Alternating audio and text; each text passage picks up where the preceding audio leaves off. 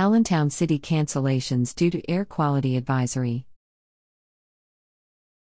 June 7, 2023. The Lehigh Valley is experiencing poor air quality due to the wildfire activity in Canada, which is producing intense smoke.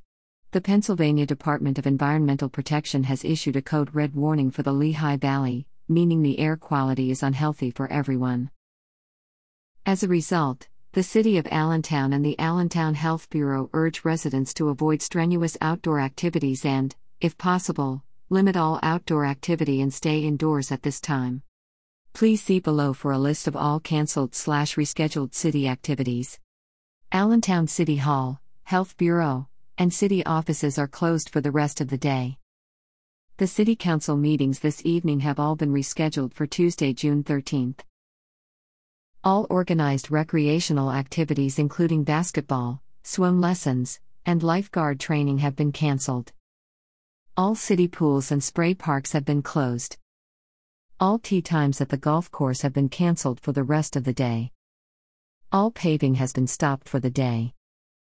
Trash and recycling collection will continue as scheduled tonight.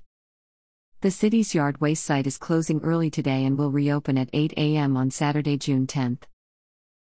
All non essential city staff have been sent home for the remainder of the day today. Public safety employees, including police, fire, and EMS, will continue to respond to any emergencies. Lehigh County EMA and 911 are urging residents to be discerning when calling to report smoke conditions to prevent overload on the 911 system. If residents visually observe a fire or emergency, they are urged to call 911 immediately.